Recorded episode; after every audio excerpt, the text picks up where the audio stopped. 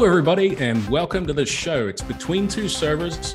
I'm Glenn, and with us today is Jay Mattis from High Horse Entertainment, one of the co founders there. They've created a cool library for game developers called SnapNet, and they recently released. Is it really? Is it recent?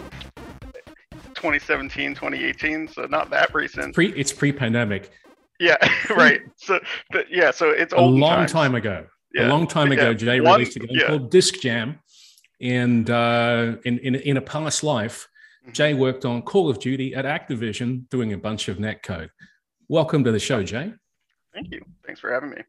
Cool. So this may be a very long episode. I recommend everybody go out and get a cup of coffee right now, make some tea, sit down. Um, we could be here all freaking day because we have a lot to talk about. Because because Jay and I have basically the same pedigree uh, of netcode. Uh, and and I, I, would also say like uh, Jon Shiring, a really good friend of mine at, at Respawn, um, with with the you know the common code base and ideas and shared history between myself, Jon Shiring, and Jay. We've effectively been working on the code base for the last decade or so uh, the same code base uh, or different variants of it. And I know we agree on a lot of things related to netcode because when you look at games like Call of Duty, Titanfall, and Apex Legends, I put it to you, this is netcode done right. Okay. Great. So this is something that you really can only know when you have the background that Jay, myself, and Jon Shiring have but this is really a best of breed solution. So we're going to talk a lot today about the best breed networking, and Jay's going to talk about a whole bunch of stuff, really interesting stuff. So before we go there, let's dive in a little bit on your background, Jay. Sure. So when did you decide to get into games, and and how did it happen? So um, I had never really intended to get into games. Actually, um, I was always interested in programming since I was yep. very young. Um, when did you first write? When did when did you first? I, I was, um, you know, what happened actually was um, we had uh, this old kind of IBM compatible PC with two dual five and a quarter inch floppies. Um, lived in a in a small town, and uh, and uh, the I, there were you know a couple couple games that were at our local shop, like Sesame Street, Winnie the Pooh, young kids games. Yeah. Um, and um, and I, but I was like so fascinated, and so I, I, was always wanting more games, more games, you know. And it's like that's that's all that was around at the time, you know. And there was the conversation that uh, my dad had with me, where he was like, you know, this is really mainly a business tool, you know, most people are writing their own software for the few things that they need, and there just aren't that many games. Um, and the idea that someone was behind this kind of stuff, that there was a mm-hmm. human on the other end generating that yeah, was obviously not something I thought about. Yeah, yeah. No, that blew my mind, and I was like, I want to know how that works, you know. Yeah. Um, and of course, I was really very young at the time, um, but um, my mom, ever uh, my champion, was. Uh, at a bookstore and found, you know, um, a, a, book about uh, BASIC, which, you know, BASIC A came on the DOS diskette at that time. And my dad, as the kind of sense of humor that he has, took the um, BASIC A reference manual that came with the computer at the time and gave it to me and said, "Go ahead." Wow. You know, and so that was obviously not something I could uh, wrap my head around. But my mom brought home this book that was like uh, it was called like I think like the absolute beginner's guide to like writing games in BASIC or something, you know, and it had crucially games there in print, uh, you know, and I would sit on her lap typing them in, you know, and it would be like a letter guessing game, you know, like literally like That's I'm brilliant. thinking of a letter, what letter? It would tell you how many tries. Um, and I learned a lot from the trial and error of, you know, not having typed things incorrectly, having to learn what yep. these different error messages went, you know, that whole value of perseverance of like, I need to play this game. I know that it's possible. I know that it works. I just need to figure out what I messed up. Um, and then, you know, tweaking it here and there and changing messages. Mm-hmm. And, you know, so it just snowballed. I mean, it was like very early and I was super into it. Um, and we, um, we have almost identical backgrounds. I I learned programming from the reference manual that came with my dad's IBM PC AT286. Yeah. and, and I was I was ten. Yeah, and uh, obviously yeah. I, I was I sucked. Yeah, exactly. very long time. I sucked for a very long time. Yeah. Yeah. Um, oh. And um, you know, I was very lucky that actually in uh, when I was in in middle school, uh, I met a, a friend who uh, had done a lot of this as well, but he mm-hmm. had actually learned um, C and C++. Okay, and so, so you, that was a huge to... that was a huge moment yeah. for me in terms of like my jump yeah. in learning because I had tried several times and couldn't quite wrap my head around some of the yeah. concepts and uh, and so together we kind of overcame a lot of that and it was really quite helpful. Um, That's awesome. So, so yeah, really so awesome. that was never the intention. But my my my point though is actually that you know I think for anyone who gets into this stuff, what are you going to program? You're not going to make Excel. That's not fun, right? You're going to make games. like, what else are you going to do? You're going to make little yeah. things that are kind of fun, um, yeah. that amuse you. And so, um, you know, I was, I was very into video games, um, especially because I mean, it's just a great time to grow up. I mean, the technology, yeah. the way that it was evolving, every single new generation of games were more exciting than the last, doing really kind of novel, interesting things that you didn't even think was possible the year before, you know. Um, yeah. And um, so, you know, I was hooked to that aspect of it. Um, and um, so, you know, I'd always been into that, always been doing that um, and tinkering. And then um, in college, it was my sophomore year. And so you were, you were in Rhode Island at that point? Yes. Yeah. yeah. So I, I, I was in Rhode Island. I was studying computer science, which had always been the obvious track. Um, now, unlike me, you didn't drop out, so kudos to I, you. I did. I did not. I did not. Yeah. Though, though, uh, I when I interned at Activision, that was mm-hmm. that was offered to me, and it yeah. was very tempting. Yeah. Um, it's yeah. very tempting. And so, so, you interned while you were doing your computer science degree. Yes. So what happened okay. was it was sophomore year of college, mm-hmm. and uh, I was on the phone with my dad, and it was early in the in the year. It was you know the fall, and he said, you know, I just want to um, get this in your head now that if you think you're going to just come home and bum around all summer and not do anything, like that's not really a thing. Like you should get a job. And like I just think it's early enough that I should probably have this conversation with you now. You have plenty of time to think about it. And so I, I said, quit. I, I dropped out of college and bummed around at my parents' house for two years. Thanks, Jay. So yeah, so they didn't. my dad didn't warn me ahead of time.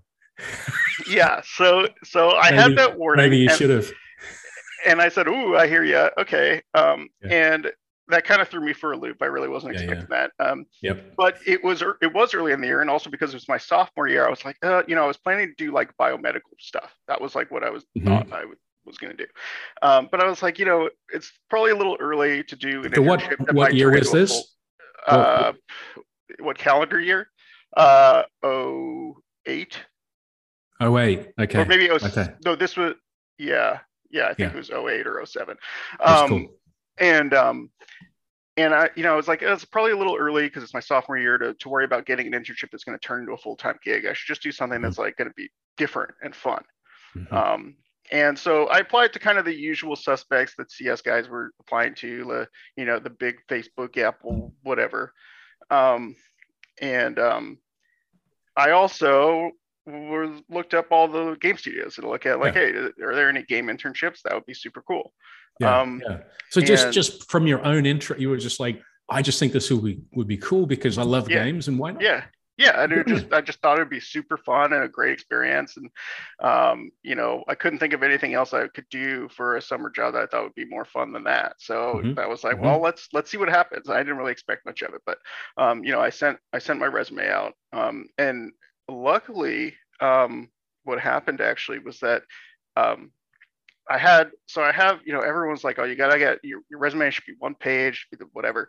But I had all these little side projects that I'd done over the years and I thought that it was like super relevant to you know because like what else have you done? my education no experience isn't that interesting. I've been in anyone, college for two years like for what, anyone know? on the anyone watching this show the number one thing that will tilt it in your favor applying for a game industry job and, and from my experience on both programming and design, are examples of work that you did in your spare time because you're just mm-hmm. passionate about this and this is what you want to do. Mm-hmm. Right? Mm-hmm. What little projects have you done? Mm-hmm. Right? is you didn't yeah. even know and this I did, at the time. I did, not, did I did not know that. I did not know yeah. that at the time. And wow. what I uh, especially didn't know was that um, a, a, few years prior, when I was still in high school, um, you know, I don't know if you remember these devices back in the day, but they were these pocket PCs.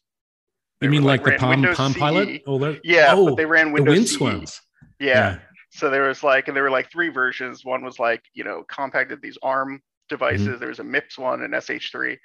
Anyway, so I I was always super into like portable computing and this kind of stuff. It was like this yeah. is this is the the future. This is what we're doing, and um and uh, so I had one of these things, but it was like the cheapest, lowest end one. Um, and um, so there was the Pocket Quake project to get Quake oh. take the source code oh. and get it running on these pocket PCs. Yeah. And and I so wanted to see what that was like, but it didn't run on my processor because it was mm-hmm. too crappy for anyone to care about because it was going to run like garbage.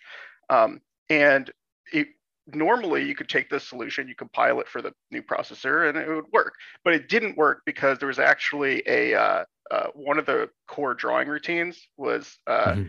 was uh, an assembly. Oh, so inline assembly or whatever. Back but it yeah. but it, it was actually um, was being optimized incorrectly by the compiler um, oh. is what ah. ended up happening and um, and so i i was like i had realized that it would run in the debug configuration but it wouldn't run in mm-hmm. release and i couldn't figure out what was going on so i'm got these pragmas everywhere and i'm trying to like binary search the code base down and yep. figure out what so I, I figured it out got it so now i had this thing running and so I had had uh, a small credit on that project for having figured that out. Um, and so I had listed that that I had done that. And of course, what I did not know at the time, which of course you know, is that Call of Duty is built on the Quake 3 engine. And so, yeah, you know, so that was a big deal. So they so saw you, that and in. they were like, and they were like, oh, like this is amazing. You know, an intern that knows anything about the Quake engine, you know, who yeah. would expect, right? Um, and so um, I was planning to be interviewed at Microsoft at the time up in Seattle.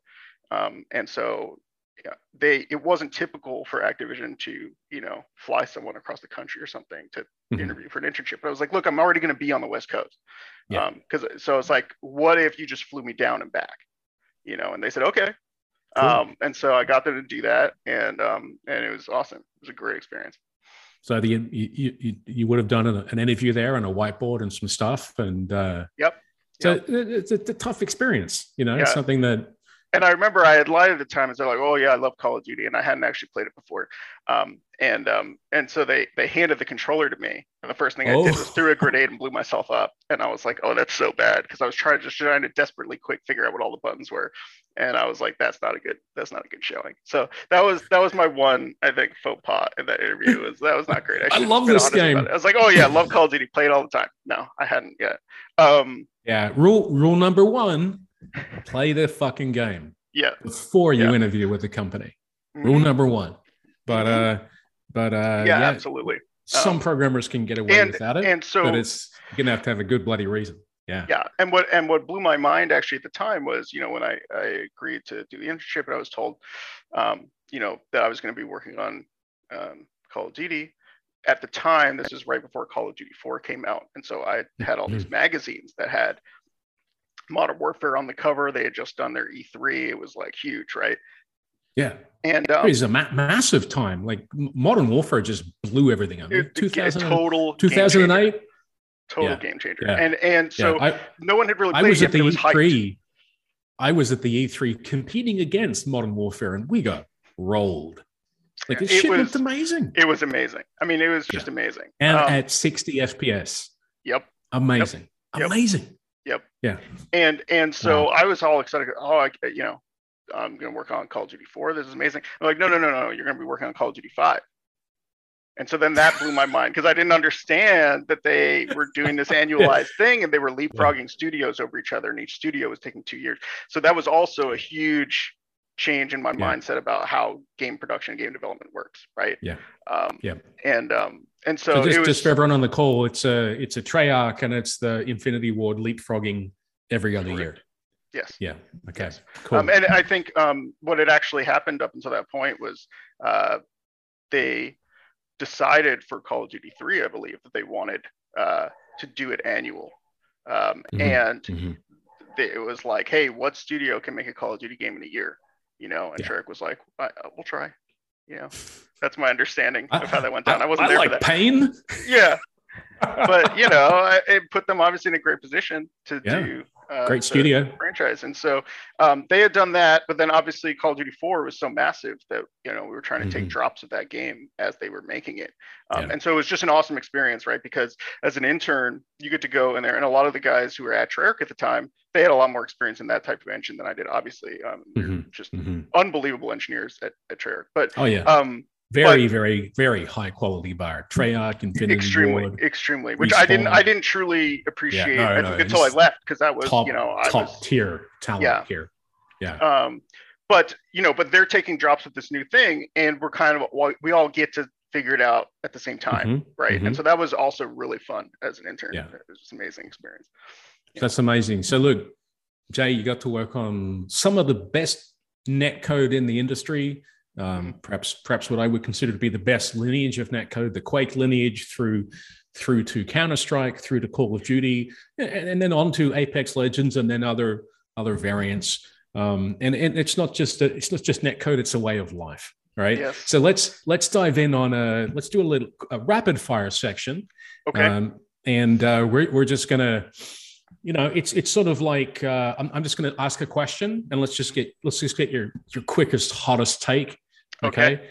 And uh, and then we'll move on and we'll do this and we'll, dive in details uh, in, in in the section after this. So uh, a bit of a, a bit of gimme for the first one: UDP versus TCP. udp Okay, okay. Why?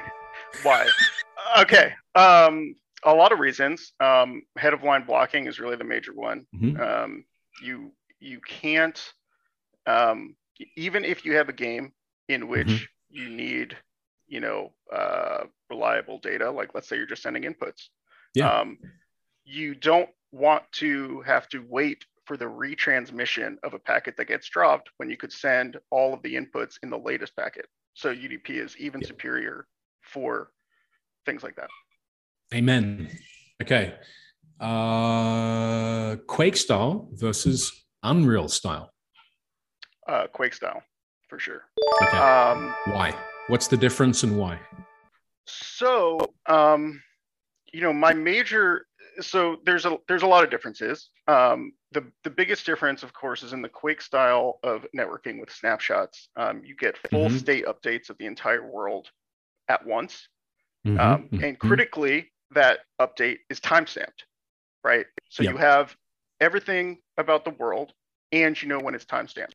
Um, the Unreal networking, on the other hand, uh, you will get some updates for some objects. Mm-hmm. Um, they won't necessarily be timestamped, so you don't know exactly how old they are.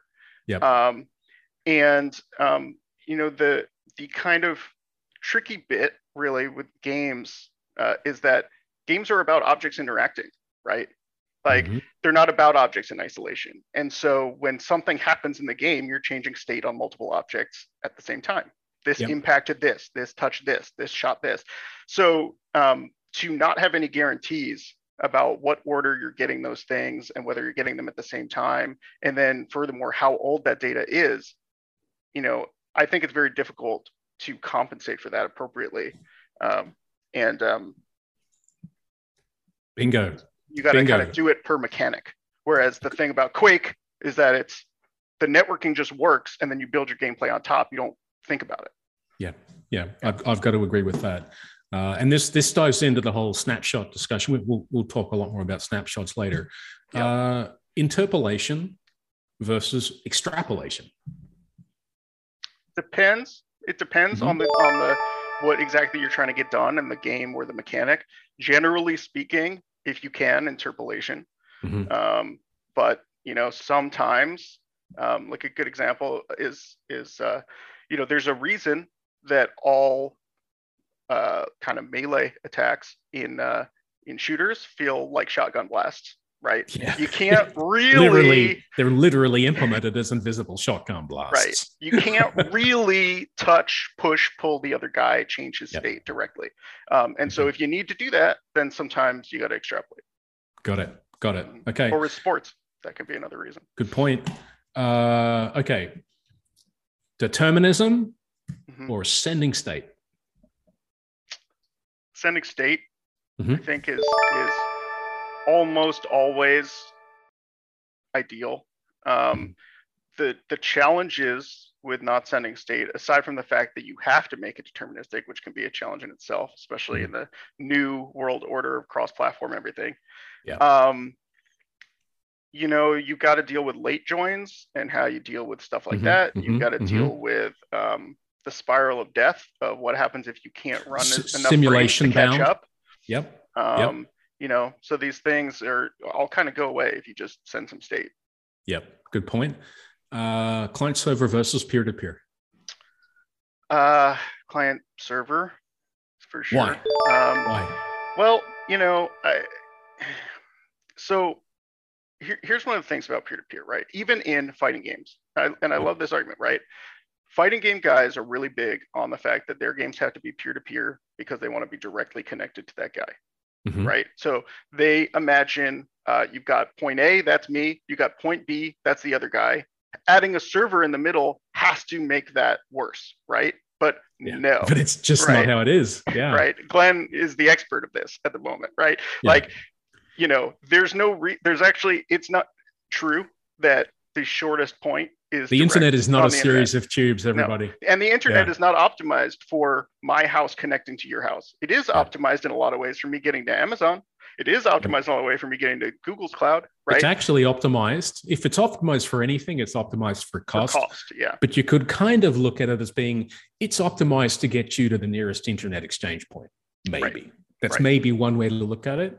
And I'll Right. bet if you're in Santa Monica and you're playing against someone, you might be going down to one Wilshire in downtown LA and then back to the other dude's house. Yep. It's just how it is. Yeah. Okay. Yeah. And so if you could have your server closest to there, it Mhm. might not be any worse. It might even be better in a lot Yeah, I've actually routes. seen it. So I've seen it better. My my worst experience shipping a game was a peer-to-peer game. Yeah. And Yeah. Uh, the inconsistency of peer-to-peer is just tragic. yeah, Um, okay. and- yeah. So there you go. So another one, uh, player hosting versus dedicated hosted servers. Dedicated for sure. Why? Um, multiple reasons. Um, one is that um, upload bandwidth is is not great still in a lot Mhm. of places. You know, when you look at a lot of common home internet connections, download speeds can be extremely high. Like I, Yep. here, I have 300 megabits down, and I have Yep. like 20 up, right? Yep. So it's really optimized for download. And so when you become the server, and you know, depending on the player count of your game, the bandwidth usage, right, you have to send everyone's data to them. Um, and you can really be the bottleneck. And on top of that, it can be really challenging actually to measure that appropriately in your title. And so knowing whether or not someone's a good server can actually be quite a challenge to get right. Mhm. Um, and then on top of that, it- you have the reliability. It may not even be a constant thing. They might be on Wi-Fi and just cook right and also you this is a problem with matchmaking too right this is why matchmaking is such a headache uh, how do you deal with the conflicting issues of uh, bandwidth upload bandwidth on one side but latency on the other do you, do you go with the Uh, guy who you know NAT, NAT type, NAT type. Right. Maybe they're maybe they're connectivity can everyone Yeah. connect to them does it have to go through a relay you know Yep. these are Yep. things that are not there's Uh, no uh, right uh, answer uh, uh, host migration. yes and then kill me. finally host migration which me. which yeah which you don't want to have to write first of all Yeah, but no. no. one even wants to sit through even if you do get it Yeah. right it still sucks Yeah. the experience is not good um, and realistically speaking if if you can't afford your servers for your game you're not really monetizing it very well right? I mean like practically speaking what what these server costs you know if your game is optimized as well as it can be for fitting as many th- things on Mm-hmm. a, a server as you can even if your game's free you know you should be able to make that work. You know the the the one case where it's really a negative is when your game is like on life support and you really want to keep it available for people to play Yeah, there's a but you gotta minimum get to a spend. minimum yeah. so there's a minimum spend Yeah. that's the one negative but who Mhm. plan you know you can't choose all of your game development based on having to keep your game on life support that's not the that's not the path to success right Yeah. Um, Plan for success. Okay. How about last question? Mhm. Cloud versus bare metal. Uh, you know, I I don't I don't have a strong opinion on this because I don't have a lot of experience. I, we go cloud because we're a small Mhm. group, and I can't be managing bare metal. Um, But I have not worked, for example, with Multiplay, who does bare metal, um, and so I'm actually not very aware of the pros and cons of that. Um, Cool. But I would love to know Okay. your take. My my take is uh, a mix of uh, a mix is good, and I, I see surprisingly good performance on cloud these days. Um, Yeah. My the only thing with cloud that kind of gets me is that high egress bandwidth charge is, is Mhm. a bit of a bit of a kicker. Mhm. Um, and uh, if that high egress went down, the the flexibility of cloud um, Yeah. would just That's interesting. Egress has not Yeah. been very expensive for us overall. I mean, maybe you Interesting. know, our game is just such that the bandwidth just wasn't very high. but- Oh yeah, man! You uh, start. We, we have some customers who do megabits, and it's just like Yeah. holy. It's like half of the server cost. Yeah, that makes sense. So Yeah. so it's it's it very much depends on how much bandwidth you're using. Um, I would love to see the price go down, and uh, yeah, typically with bare metal, you, you get a certain amount of bandwidth kind of baked into the price. Mhm. Um, but of course, you can't you can't just spin it up and shut it down on a minute basis. So Right. Right. cool. Okay, let's let's dive in now. So let's talk a little bit about SnapNet. So Sure. uh, you, you you've worked on, and this is this is a product that you, you guys have created. I'll just throw up a, like a little screen share here and uh, show you the main website. So we got here Snaps SnapNet AAA netcode for real time multiplayer games. Yeah. Tell me about it. What's the deal? So the deal is um, a, a couple things. So um, we we did. So obviously, uh, I have the experience with Call of Duty, um, and then um, we also have done a, uh, a sports game that was, Mhm. you know, it's sort of like um, like Pong with people. Sort of, uh, it's a, you throw a frisbee and you're kind of playing air hockey with it. Um, very fast game um, the type of thing you would probably use rollback or something like that for. Um, Yeah. Uh, we at the time had been developing the kind of Quake style netcode um, within Unreal Engine, um, and we used that with some tricks to make that not so bad Mhm. To ship. Um, But, this but you were just but you were just missing your you were missing your uh, Quake style netcode inside on yeah, oh yeah, that the yeah. Genesis? um, sorry, wait. Is, is this the genesis of Snapchat? SnapNet, yeah, basically. yes. I don't want to use Unreal netcode anymore. Oh I'm yes, it was, my own yes. Quake The, the. Genesis was definitely, you know, I want the experience that we have at, you know, had at uh, Activision working on the Mhm. Quake engine. Um, definitely, your exactly what you said, right? Of like the epiphany that, and I tried to do multiplayer stuff before working in Treyarch, right? Um, and it was, I'm embarrassed, frankly, about what. Once I you see how it's done, But yeah, once you see how it's done, there's no going back. I mean, it's obviously superior. It's obviously the right approach in Mhm. terms of um, you can't have your gameplay engineers focused on the networking of the mechanic, right? Yeah. You want you want them to know that if they if they if they do it it within the framework that it's just gonna work and be correct, right? Um, and because these things are insanely difficult to test. I mean, even with us making that disc jam game, it's a four-player game. There's two of us, right?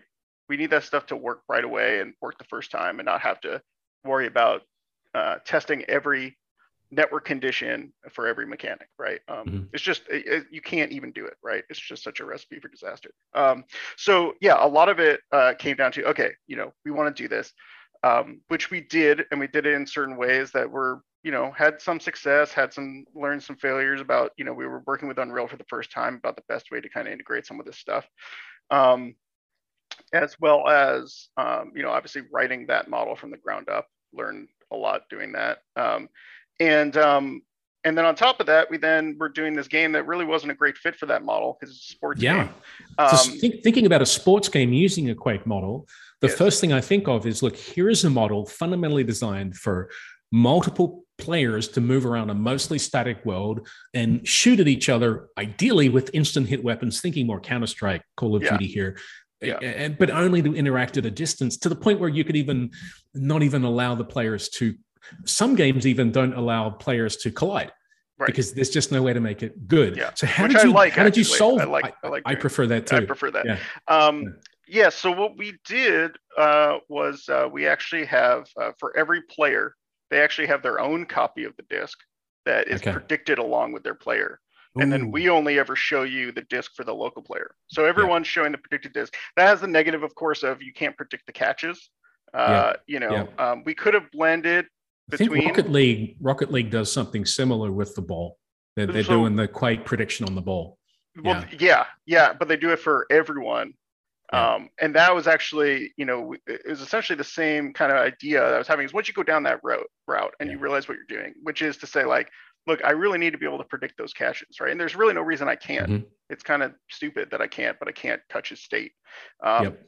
and and so you quickly get to the the same kind of model that the fighting game guys have, right? Which is like, mm-hmm. I want to just simulate this whole thing forward. So game's you're, not you're, that big. You're talking now about a GGPO style.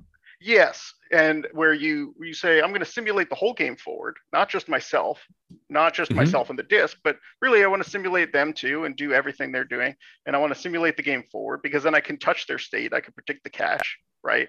Um, mm-hmm. Mm-hmm. But traditionally that requires. I'm going to throw. I'm going to throw up a screen now with uh, with GGPO, and this actually is an open source project. Yes. Uh, yes. And uh, best of breed, best of class for mm-hmm. for the for the low player count fighting games that are deterministic. Fair to say, Jay? Yeah, absolutely. Cool. Okay. It's, it's, a, it's certainly a, a benchmark. Of, so this is ggpo.net. Okay. Um, and so with GGPO and the like, right, you, are sending inputs only and your whole thing's mm-hmm. deterministic.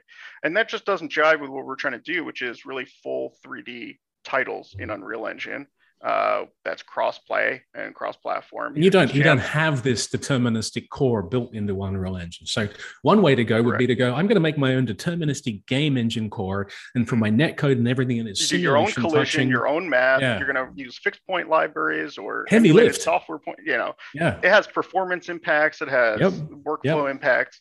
Um, and it's, you know, you lose a lot of the benefits of working with something like Unreal Engine, which has a lot of workflow stuff built into it, right? Um, mm-hmm, um, you want to mm-hmm. be able to make use of their tremendous library of utility functions, everything they're doing, and, uh, you know, being able to pull data, even just pulling data out of like a, uh, something that you configure, right? Mm-hmm. Can you guarantee that when you cook it, that that floating point data is the same? I, I don't know. You know, do you want to go down that road? Right. There's a lot. Do you want to, be it. the person? Do you want to be the person who binary search debugs that on a right? Or uh, like you know, you're trying to playback in a you're debugger? trying to play back some animation, right? And you need to get some bone location. How do you get it deterministically, right? Mm-hmm. Um, so once you start getting into the full 3D, there's a lot of challenges there to doing that. Um, and and mm-hmm. that sort of led us because of well, the because of the floating point and and uh, and all that sort of stuff. Yeah, and you have to use yeah. you know if you're doing crossplay, you have to be using multiple compilers. You know, it, eh, depending on the platform. And so getting these yeah. things to all sync up is like, you know, yeah. an exercise in frustration. And I, I, you know, whether or not it's even really doable without having to heavily modify Unreal I, I would, I would say generally speaking, like if you're going to have the same freaking compiler, right? And and then do a bunch on every platform. Yeah. And and then also right? And then also do all the stuff again that's it's it's doable but you, you have different compilers and different runtimes on on different platforms. No no way in hell. Yeah. Yeah not going to happen. Yeah, yeah. Cool. and so then you know this kind of led us to the idea of well look like what if we take the kind of same quake stuff that we're doing right but um, you can you can maybe you're only predicting your local player, but maybe you can also run it in a mode where you're predicting everything, right? Mm-hmm. So mm-hmm. so now you're it doesn't have to be deterministic as much so as you've you've you've realized something that I I, I think I, I've also realized myself in the last ten years, which is honestly it isn't necessarily as black and white as GGPO style or Quake style. Yes, there is a definite cutoff on is it 100% deterministic or not. Right. But in terms of how you're networking it, in terms of rollback and prediction, there really is a continuum between how much am I simulating everything or just the player. Yeah, exact, exactly. And you know, you could simulate if you simulate everything, but you're still sending state. You know, is that equivalent to GGPO rollback? I would say that it is, right? Um, yeah. And and same thing with you know um, um, with the fact that a lot of uh, like GGPO, for example, in a lot of games, they'll they'll set uh, you know a constant input delay um, so that input delay because of the rollback. Yeah, um, but that's yeah. also something that you could be flexible with, right? Like you could do mm-hmm. full input delay, and then it's basically synchronous, right? You're not doing any prediction. You're kind of mm-hmm. this is like mm-hmm. kind so of there's another continuum model. Right there but yeah. you're doing now yeah. so now it's like oh you're doing lockstep quote unquote but you're still sending state and it's not deterministic right or mm-hmm. you're doing mm-hmm. full prediction you know or you could do anywhere in between or you can adjust it on the fly it depends what you're rendering versus what you're sending right um, yeah. so the kind of the realization that you were saying this is not black and white there's a spectrum and that actually there's a way that all these things can live under the same umbrella without it being a nightmare right that's that's effectively what you with snapnet uh, yes, exactly. And so with SnapNet, you can control, uh, you know, is are you doing uh, local player prediction only or is it entire simulation that's one toggle um, then you can also change up um, for example you could say oh you know when you're you can control essentially how you want it to compensate for latency so you could say well you know I, if you're doing a shooter model you could say i don't want input delay ever i never want any input delay mm-hmm. and just mm-hmm. do all prediction um, but if you're simulating everything you're doing a sports game you might say well uh, you know, why don't we do up to three frames of input delay to cover the first 50 milliseconds of latency? Then I'll allow yeah. up to another, let's say like six frames. This is assuming 60 hertz, but you can configure that. But you know, then you'll do maybe like another six frames to cover another 100 milliseconds, and we'll do prediction for that. And then beyond that, do more input delay, right? Yeah.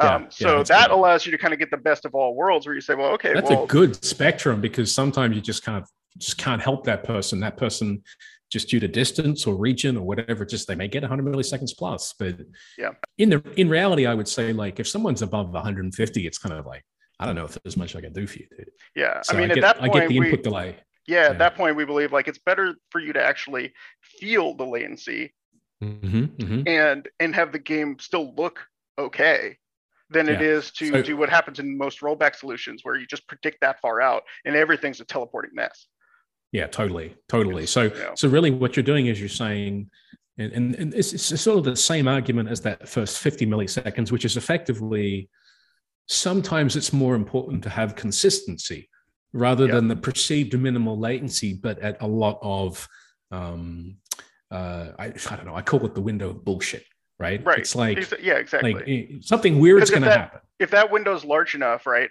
How much is being able to respond instantly to not be, to nothing oh. because you can't see anything. Yeah. You know, how much is that helping you? That input, that input responsiveness, right? So this this opens up a really interesting discussion now. Let's talk about uh, a classic first-person shooter paradox. You know, mm-hmm. somewhere in the window of bullshit, this is something that every first-person shooter player uh, will, will, have experienced. I ducked behind cover, mm-hmm. shot, I ducked behind a wall, and the guy shot me anyway, but I was already in cover. Yep. What happened, Jay? Yeah. So typically, uh, what happens is, um, so we we as network guys, right? We can't make latency not exist, right? Mm-hmm. So there's going to be latency somewhere, uh, and most of this is a simul is is us simulating a shared reality, right? And so yep. at some point, you made a decision to go into cover, mm-hmm. and so you started pressing the key or the stick to go right to duck behind cover, let's say, right? Um, that takes some amount of time for you to get undercover, mm-hmm. depending on how fast you're moving, things like that. Meanwhile, uh, you are showing the result of you moving to the right behind cover immediately because you don't want any input delay. That would feel bad. So right? this, this so is the, the server hasn't received, so-called client-side prediction is what right. we're talking about here. Correct. And so you've got yeah. client-side prediction where I'm sending to the server, hey, I'm I'm going right and uh, and you, you start going the, right meantime, right away you on the start client. going right. So who yeah. knows how long it takes for the server to hear that? Maybe it takes a full second. You don't know what your ping is, right? Yeah. So so you're moving to the right. The server is going to get that at some point. Meanwhile, that same exact thing is happening on the other side of the scenario where you've got a guy who sees you before mm-hmm. you've moved to the right. He's yeah. aiming and he's shooting you, right? Yeah. And so he's sending to the server, "Hey, I'm shooting this guy that I'm looking at right now." This is both happening at the same time, right? Yeah. So the question is, someone is going to have a bad experience here, right? Yeah. Either Who is the guy who's aiming shooter, you, defender, is either, gonna, is either wrong because he yeah. doesn't know that you ducked yet, or yeah. the guy who's ducking is wrong because he doesn't know he's been shot yet. So yeah. Yeah. someone's got to make that call, right? And, and, and here's the thing: that the choice of what's done here is the very flavor of your shooter Yep.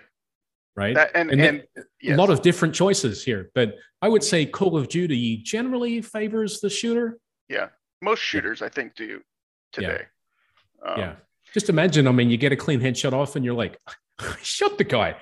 What the fuck?" Right? Like mm-hmm. scope, sights, shot the guy. I don't get it. Bullshit. Right? right? Is when there's there's two people on both, one person on each side um, it, it has to appear consistent and you have to kind of pick whose consistency and, wins out you know yeah, yeah, and and i i argue that it makes sense for the reason that you know which side of the is the skill really on right like Mhm, mhm. it's more likely that someone is using their skill to intentionally aim exactly where you are even if you're Yeah. moving quickly even if you're doing whatever and getting you then it is likely that you're like using your expert moves to dodge his Yeah. Hey, You maybe know. if you have a, a dodgeball game with a Yeah. projectile that isn't instant hit, a Right. reasonable argument could be made that like you get some sort of a, a save chance and then and then it Mhm. becomes an interesting interplay between two different. Yeah. Okay. Exactly. So- So, and and that's really where design meets networking that I think is really interesting, right? And this is Yeah. why with with any given network model, right, you can't have it all, right? Yep. So you have to Yep. decide which box you're going to put your designers in, and and they have to play by those rules, right? And So, so, there, so there's an interesting thing here when you look at Call of Duty. One of one of the defining aspects of Call of Duty is the kill replay. yes. And why is it? Why is it there? It's there for this very reason. Because what are you showing in the kill replay versus the perception of the player who was just shot? How is it Mhm. different? and and this is actually fascinating right because you have um, so if you were to send what the server had during this same span of time right what you would see in your kill cam is the guy not aiming at the player right you would see Mhm, the guy mhm. missing Yep. um, if if you were to sort of naively just send over what the server had at each of these timestamps right And this Um, this is because, and I'm sorry we jumped over it. It's Yeah. because you're doing lag compensation right on the Right. attacker's And- shots, so they don't have to leave the target. That's right. And so you, you as a shooter are looking at a guy who, In generally speaking, you're interpolating, right? So he's Yeah. in the past relative to stuff you've received from the server. You, as we've just explained, are ahead in time. So Mhm. you are you are showing things that the server has not yet confirmed because you you've Mhm. sent it Mm-hmm. and are you're assuming that it happens. Um, and so the server then has to, when it eventually hears that you took a shot, it needs to go back and look at where the guy you were shooting was on your Mhm. screen when you did that, right? Yeah. And decide whether or not to confirm the hit based on that, right? Um, and so for that reason, that guy is no longer actually aiming where that guy is. He was aiming where that guy was, and the server Yeah. simply compensating for it. So if you were to send that naively over in a kill cam, that would look wrong, and you would go, "This game's broken," right? And so instead, you actually have to make sure that you are sending the the data from that guy's point of view in time, but then Mhm. sending where everyone was when he was actually doing those So things. you're, so you're effectively reconstructing the client's point of view, his time stream. Yeah, what he the saw he on the his screen when he Yeah. made the kill, not he's not- necessarily what was actually happening. Yeah. So when we when we say actually happening, we definitely would agree that it's the server's The perception server is is the actual happiness. Yes. Yeah. Yes. But here we're stretching it a little bit to basically say you're the shooter. You are shooting at something in the past because we're not extrapolating it for you. Correct. Right. And so in that example you gave of the guy ducking behind cover, you in the kill cam would see yourself get shot, not having yet gone behind cover, because that is Agreed. what the shooter saw. Right. Yeah. Um, yeah. and and this is actually a very challenging uh, feature to implement generically. Uh, it's Mhm. something that SnapNet does does lag compensated instant replays and full match replays, um, so Mhm. that as you cycle around between spec who you're spectating, it gets adjusted. Oh my God. You did that too? I did that code for uh, Titanfall 2. I, re- I redid it the. Yeah. It, it's the. It sucks it to write it. it is the hardest, is the logically hardest piece of code I've ever written in my Yeah. entire career. Yeah. I, Yeah. I, I These rewrote things are very difficult to reason about. I made it so that you could delta from the point of view to one of one person. You could delta a frame to the point of view of another person, Yeah. and the delta Yeah. would work. And it did all of the tricks with the make sure that the weapon and the whatever is you, you- you know all the stuff you got to do. I do. This shit's, I do. shit's crazy. it's crazy Yeah. right um and so yes and so uh, we we did that as well um and uh, and it's challenging especially when you're kind of pulling this stuff out of replay file right because you got to pull it out of multiple places because you got to go and get the for the different time stream right and you're jumping Mm-hmm. Oh, around. okay. You guys, you, you drove your implementation from a replay file. Okay, cool. uh, well not not the instant replay not the kill cams Okay. just i'm Yep, talking yep, about a full yep, match yep. replay the instant replays i know for example like overwatch in their talk they talked about how they essentially take a little replay file and then send that over Mhm. um but um we kind of go a more quake based yeah, I did it the hard that. way too. Yeah, yeah where we Yeah. where you just change what you're sending the snapshots that you're sending that's the what I uh, did. client yeah. Yeah. but that's great because it's it's instant you know Yep. but there's Yeah. challenges obviously to that as well as you know if any kind of future information you need to get and about how to you know show a sexy camera angle or something right like that can get tricky um, there's stuff in there uh, but cool. um, yeah so let's talk about uh, another very common uh, another very common thing uh, a shotgun yep. okay so a shotgun has spread and that spread is real but but how do we how do we guarantee that the shotgun spread is the same on the client and and on the server when the server does the actual damaging sh- so the real shotgun blast that actually damages somebody is obviously yes. on the server uh, but if i see spread and i see little flecks of shrapnel hitting somebody uh, i'm going to feel pretty unhappy if that doesn't actually register as a kill yeah exactly let, us go through about, this how so do think we do about it? the case think about the case where where you do nothing right think about the case where yeah. you just say look i'm gonna i'm gonna take the direction you're shooting let's mm-hmm. say you have whatever logic to generate a bunch of random angle offsets from roll there. the random number gonna, yeah. yeah. you and then i'm going to put the things there right so what's going to happen is the server is going to do its own random numbers and they're going to choose certain random numbers and it's going to go in a certain spread pattern uh, maybe mm-hmm. you hit the guy that's in front of you in three out of 10 of those shots, right? But maybe yeah. the client just showed him getting like a full blast of 10, at, you know, like seven out of 10 or whatever. Mm-hmm. Um, you know that's not going to make sense then when the guy either does or doesn't die um, mm-hmm. and it's not going to make sense if you see a bullet impact that is literally right behind the guy and yep. you're like but that doesn't make sense it went through him um, so you, you need those things to line up especially certainly as you get further away and the, that cone becomes wider it's even more important um, because it's the difference between a hit at all and a miss yep. Um, so um, this is a good example of where determinism matters, but it doesn't have to be strict bitwise determinism as in, you know, inputs, right? So you don't have to worry so much about like, you know, is it correctly rounded to the tiniest epsilon? Um, yeah, like, is it is like, it bit identical as in like I could take I could step it forward, take right. a checksum, and the checksum would be binary identical on two different machines. Exactly. Not at that level. Um, yeah. Near so, enough so this is where near enough is important, right? You want to generate the same random numbers, so the spread is mm-hmm. the same, even if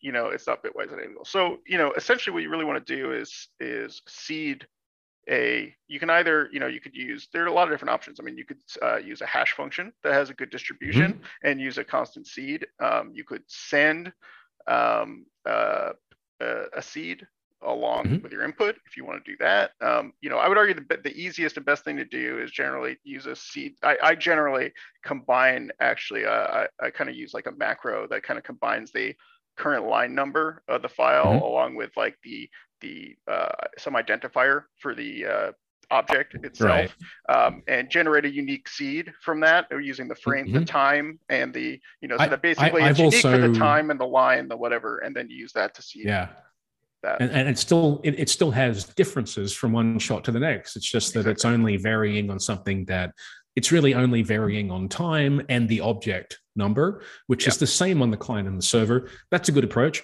I've also seen it done where the player's uh, actual input structure for that frame driving that shot is is fed into a hash that drives the seed.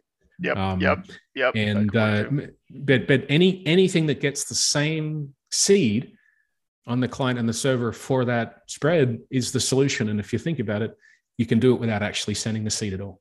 Yeah. Yep. Pretty cool. Absolutely. Okay.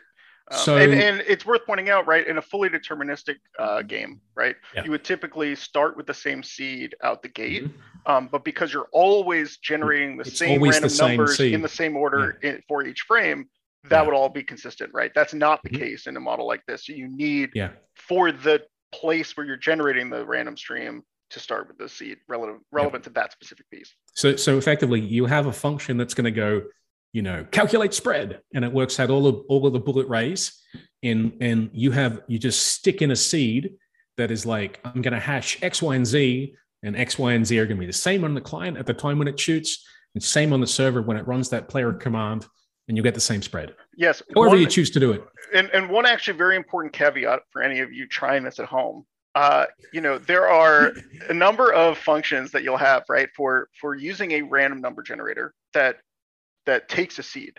Yeah. Um, and you want to be careful actually because not all random number generators that take a seed will actually generate a, a uniform random distribution mm. for okay. between seeds, right? So like so like yeah. you know if you if you So put in a random seed and generate a random yeah. number, you won't get a, a uniform distribution out of all of that. So if you're if you you may find that because if you're using something like that, that you know maybe your shotgun's constantly skewing to the right more than it does left, or it you know that's quite so- interesting, and that would be quite a quite an issue, obviously, for, for yes. a game based on the uniform distribution. of yes, shotgun or maybe like too predictable, or you know even if it's not constant, you know it's Sounds- like it sounds like a lesson that- it could be sounds like something that might have been learned the hard way. I would say Yes. through through Yes. debugging a thing. Yes. Yes, So, and so wisdom. there are there are better versions of that. A hash is also a great option because that's kind Yeah. of the point of it. Yeah pretty cool. Okay. Yes.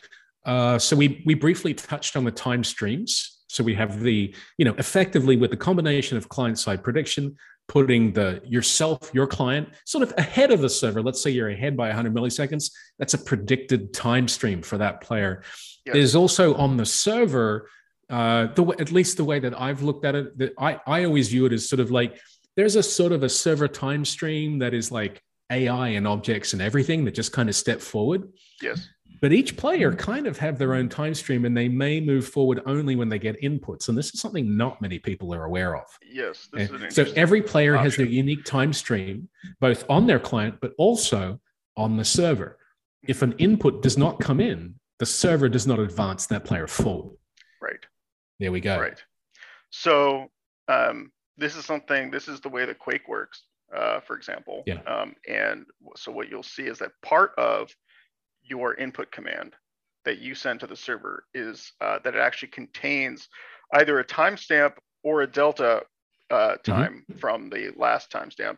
Uh, it can be helpful to kind of send the full timestamp, uh, which you kind of need to do anyway for some of the uh, backwards reconciliation stuff. But uh, to prevent some of these like speed hacks, right, where you're Yeah. sending uh, uh, commands with inflated t- delta times and things like so that. Um, effectively every input being sent from the client to the server is not just an input and the server doesn't just keep extrapolating holding the same input if it doesn't receive another one it's actually a series of delta times with inputs at the beginning of each frame yes. and this is the quake way yes. Now there are some significant problems with that. Um, yeah you know, one being um, that uh, players then resulting movement on everybody's screen as is is kind of as bursty as their connection delivery is, Mhm. um, which especially when you you, can have do a play out like, delay on that There- there are things you can do all these but things all, of- all of them cost course. latency yeah Yes, yes, and so there, you know, there are things like that. There are things like, um, you know, that that makes it um, uh, make lag switches and things like that, where you temporarily block your outgoing packets um, Mm-hmm. Yep. and then send it all in a burst at the end. Um, you know, Makes it hard to more, shoot at you. More Yeah. Yeah. Um, Right, right, and you kind of can teleport. You know, and all these things can be mitigated. Like you can have some max delta before you just advance them. You can do. There are a lot of things you can do. Um, Mm-hmm. Oh, oh, oh, oh, one thing, one thing I did basically, especially with our time stream stuff, when you're doing that lag compensation as well, when you're shooting in the past, common mistake people make when they shoot, they, don't clamp how far back in the past you can go. I think even the Overwatch Oh, guys yes. were like, they're Yes. like, oh my, actually, we brought that down to 200 milliseconds. yes, Because yes, if you're shooting at someone a second and go, you do have a bit of an advantage over them. yeah. I mean, it's gonna feel more than unfair. It's gonna feel straight up broken, right? It's like, dude, I wasn't anywhere near that guy. Um, Yeah. Yeah. So, um, and that's yeah, where that's where lag implement that. switches can sometimes be unfairly uh, unreasonably effective if you can if you Yeah. can oh shoot back to the player hosted service thing imagine Yes. being the server hosting using lag switch everyone starts moving you pop them that's enough to go to a dedicated server Yeah, right there that, yeah, that that's yeah, that's it. That's the you know, you, you don't need to hear any more than that to know done player hosted. Okay. Not worth. so let's let's now dive in we've got snap we snap you know Um, snapnet.dev yes. what's the snapshot Um, well, sorry, one more thing on Oh, that go, last go, go. point, because I, I think that it's um, with respect to SnapNet, right? Because we want to support fighting games, sports games, things like that. We Mhm. specifically do not do that. So we have we have a fixed frame. Um, we do a fixed tick.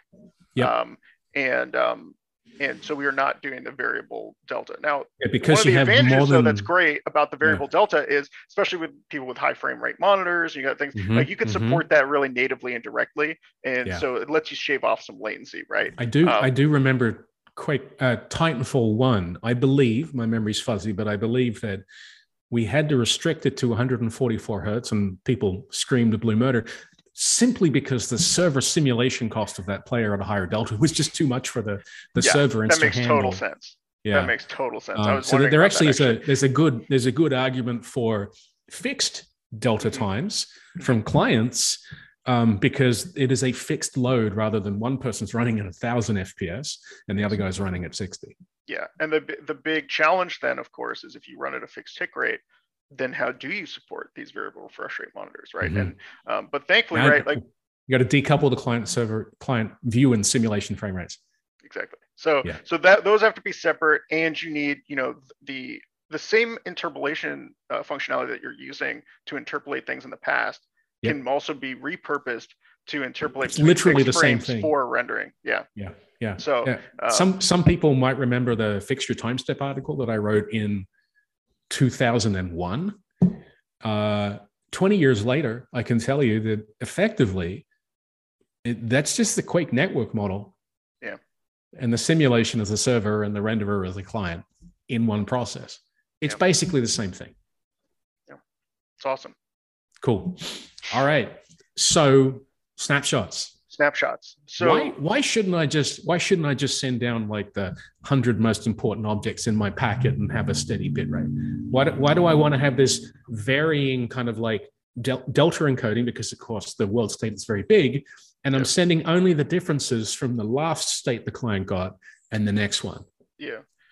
Why why do I why do I want to do this complicated delta and snapshot thing? What's the advantage? Uh, number of advantages. One at a you know just a pure implementation level, right? If you consider um, doing partial state where you send like oh most recent 100 or whatever, um, it can become even more challenging then to send a delta. Uh, and one of the advantages of sending Yeah. a delta is that uh, you're really making efficient use of bandwidth, right? You can really get things quite small when you're doing It's true. good delta encoding. You you can kind of noodle that forever. So there's a danger, and like you could spend your whole life getting shaving some bits off. But but it but the even the coarse version, you're getting drastic savings in bandwidth, right? And so the Mhm. reality Or- is, order of magnitude reductions. Yeah. yeah, yeah. And, and so and so the reality is that the um the the more you you can fit, right?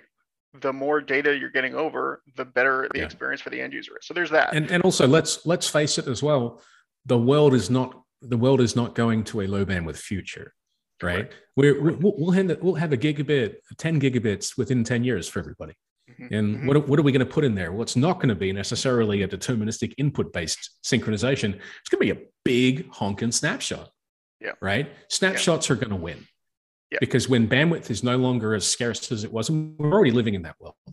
Megabit or two megabits can be sent down Yeah. you can represent with a delta most of the world state of a very large world in that at Yeah. some rate like 10 hertz or 20 hertz or 30 hertz Yeah, I mean, You you, can even do pretty large games at, at 60, and it's you know with Yeah. modern bandwidth stuff that's that's tractable, you know. Um, and um, and it's only going to get easier, right? Um, and one of the other massive benefits, though, right, is, is as I was saying before earlier about the fact that games are about these objects interacting, right? yeah Um, Yeah. I mean, if you say, oh well, you can't know, take an object I- in isolation yeah it's yeah about you know like i i objects. i yeah i do something and that affects this guy's state and i you know i touch him and now he's infected and i'm not infected anymore whatever it is you're trying to sync right are you going to now have both two people that look infected neither right? Depending on what order you get these one updates or the other? or you can yeah, are you gonna Or- when or you drop even- a capture the flag is the Yeah. flag on nobody for a time or just on one guy? Do you see two yeah. of them right? What- these are what- things you got to deal with that like you want hard guarantees about right? Another another good example is like uh, myself and my titan and my weapon and my inventory and that Mhm. cloak that i'm wearing and you know all the stuff. They're all objects. They're all really i think of it this way you're going to have to either know every perfectly know every object dependency or interrelation yeah to, to, and, and then you're going to end up pulling most objects in anyway you can't you And- can't just and- kind of go this object only of course is Yeah. like the big danger of course is like look as a as a you know there's a big difference between whether or not something's technically possible and what it takes to get you there right Mm-hmm. Yeah. um like could can you do partial state and get that correct you know sure Ish. right Ish. yeah ish but but the but is it always like, going to be correct can it be right but guaranteed like how are you correct how do you know that in all scenarios of how long these things can be delayed or other Yeah. things that have been going on that can starve out this thing from getting in the packet right that you're not Yeah. going to have a massive bug that Yep. you haven't tested, right? Like there's Yeah. no way for you to validate that. It's It's, impossible. it's intractable to validate. I mean, Yeah. I, I remember when I was on- when I was working on yeah, God of War Ascension.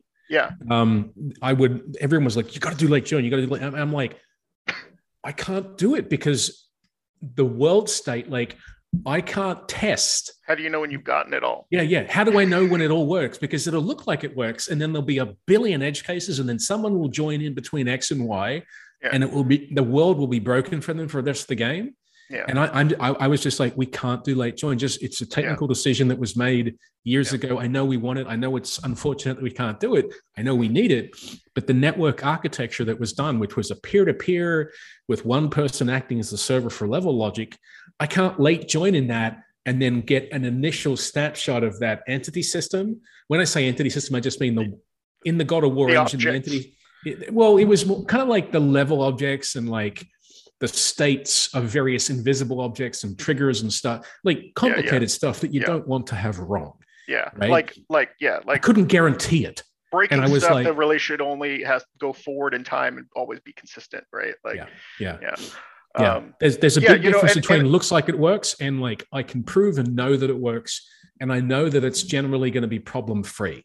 Yeah. And- and- massive delta. and, and then you know there's two more issues frankly which is um, one is i'm sorry but when you've got knobs on how important something's supposed to be and you're trying to noodle that based on like screen size and with Yeah. camera frustum like you're never going to get what is the right answer right that is that is like you're giving a billion knobs to someone and you, Yeah. you you're pretending like there is some Yeah. tuning of those knobs which is correct So here's here's the and that's typical not the case here's the typical Unreal way. And I've done this in the past too, and I found that it works very good for physics simulations, but I would never use it for game code. For a simulated system for where an extrapolation is high quality, I, I would contend that it, it can be an effective bandwidth optimization. But even that's not going to be the case when bandwidth is effectively infinite within the next 10 years, right? Yeah. For any reasonably sized scene. But but the bottom line is look, uh, you, you, you, you were sitting here with uh, enough bandwidth to use. Your, your, your, your choice is basically do I have an eventually consistent system or do I just show the visual results from the server in a series of time, time tagged snapshots, each one a specific vertical column of all world state of all objects at that time. Right. And then I know that it's always right right. and you can view any of those and you know it's consistent and that it makes sense Mhm. to, to the player right Yeah. um and and uh, and furthermore right the the other issue is let's say that you only want to show known good states right and you're Mhm. sending partial states so the problem is you're either then going to be showing different objects at different points in time because Yeah, you have how to you- how are you interpolate gonna them get a- based on that which Yeah. has its own consistency problems right which we just Yep. talked about or you can only interpolate based on the the one you've heard about least recently in which Yeah. case why didn't why wouldn't you just send it all yeah. And then and then right? the server has to and kind of be more recent how, how are you then going to on the server reconcile well with that to work out well in their time stream and then in that yeah, it, so it really is sort of i would just say look at the end of my career unreal partial state style networking is approximate and sloppy Yeah. on the point of view of the client shooting at trash right. that's right. right really shooting shooting right. it like what at you know i think i think it can be quite useful for games that are large and non-competitive in nature right Yeah. so like if Uh, you could just open let the world games be perhaps with authoritative lots over of- a lot of stuff like Yeah. oh i shot that that enemy monster that ai monster who cares if you lied yeah, yeah, you know yeah. okay fine and Amen. you know uh, you're showing things and as long as it is approximately correct you don't care but if if competition if competitive integrity if any of that is important you know it's near impossible i think You should be do it. shooting at a defined interpolation between two known snapshots, and then the server will wind back in time, do the exact same interpolation, reconstruct the position down to the freaking bone level, shoot someone on the kneecap. Yeah. The, the knee will be in the exact the same place on the server when it reconstructs the point of view of the world as per when that person shot in the past. Yep. And that's the bar for for That's- for yeah, this top tier stuff. Right. And then the benefit is once when you do that, you can just write your game on top and you're not figuring out like, well, where am I going to hide the latency for this grenade toss? Mhm, right. mhm. There's another there's another thing as well that I really like, which is when you do a snapshot based approach for the vast majority of objects which are not owned or controlled by the local client, you can get away with sending only visibly relevant state. Now, assuming that you're not simulating between snapshots like in a sports game, but you could be sending uh, enough to drive the animation, the position, and the orientation, but you don't even need to send velocity if you're doing a lerp. Yes, right. It's, it's you don't you don't need to send important. the internal of an engine for a car, Correct. right? So it's it's super important efficiency wise, especially when you start doing larger games, that you can send data for the stuff that you're interpolating at a totally different precision. Some Yep. things not at all, some things Yeah. differently, completely. that's um, totally true. You know, like it. You know, do do I need to know how much ammo that guy has? Why? You don't. Yeah. Unless I there's some sort of much I have. visual.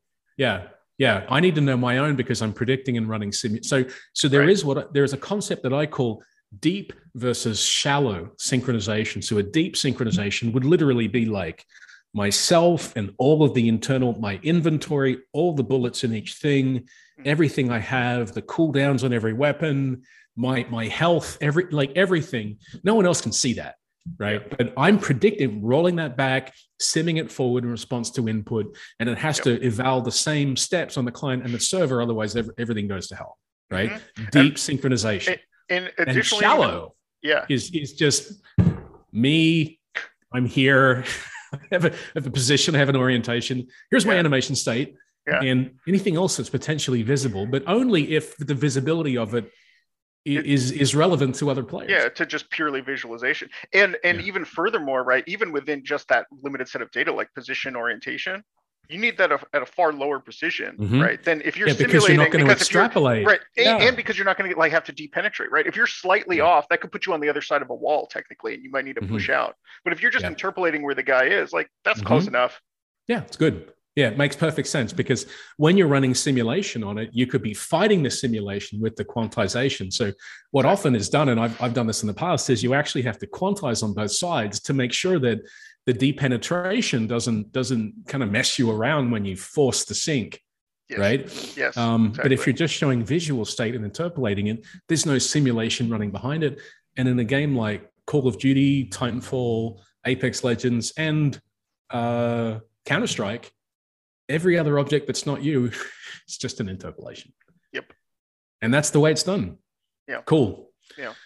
Wow, we've covered a lot of stuff today. Uh, thank you so much, Jay. So when we when, let's just wrap it up now because we could talk forever but i, I just want to final final props snapnet.dev uh, is it an open source project or is it it's a commercial Uh, project it, it's not. It's a commercial project. it's a commercial project so Yeah. uh, if you're making a game and you're wondering how do i get my hands on the best of breed quake netcode snapnet.dev uh, reach out to jay jay do you have an email people can contact you on Uh, yeah, you could just email me at uh, jay, J-A-Y, at highhorseentertainment.com. brilliant jay thanks heaps for being on the show awesome chat today Yeah, super fun. all right man see you around Have bye bye. Bye. cheers Here's the hard truth the internet doesn't care about your game. After all the blood, sweat, and tears you put into making your game, you launch, and some players get terrible network performance. What can you do about it? Build your own internet? This is why we created Network Next. Network Next is a radically new way of linking networks together. It's a new internet. One where networks compete on a neutral marketplace to carry your game's traffic. Network Next puts you, the game developer, in control of the network. We monitor every player's network performance and you choose when to accelerate them. Not only will you see better network performance for your players, you'll also have the security of knowing that if one network is congested, we switch to another in seconds. Now you control the network.